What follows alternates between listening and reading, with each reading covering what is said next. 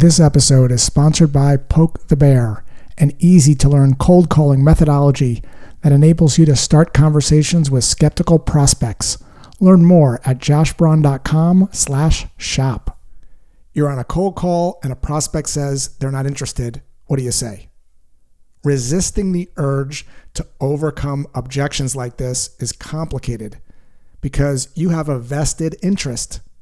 You're paid when people book a meeting or buy.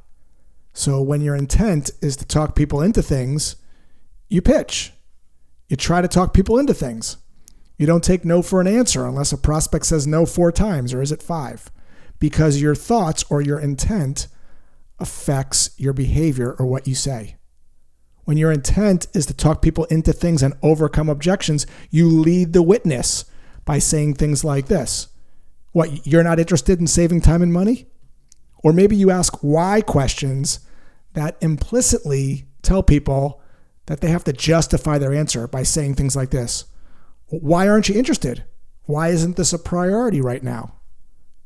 Your desire to help everyone can cause you to say and do things that can come across as pushy.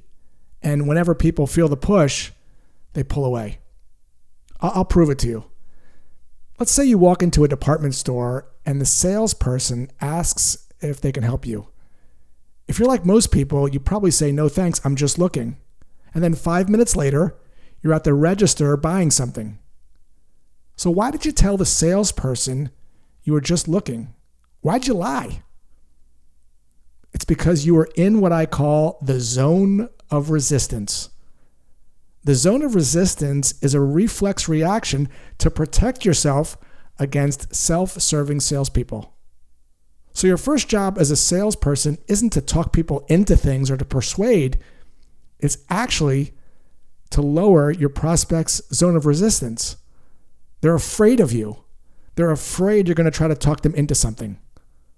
So, how do you lower the zone of resistance during a cold call? by being curious about your prospect's truth without having an agenda. By shifting from not taking no for an answer to understanding your prospect's situation so you can understand them rather than trying to bulldoze over them.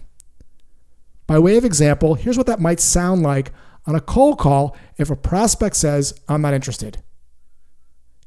Don't say, Well, why aren't you interested? That will make people defensive. Instead, try this. In a very calm voice, prospect says, I'm not interested, and you say, I get it. That phrase right there is going to diffuse the pressure because the prospect is expecting you to go into fight mode and overcome mode. And from there, you can say something like this I know you didn't ask me to call you.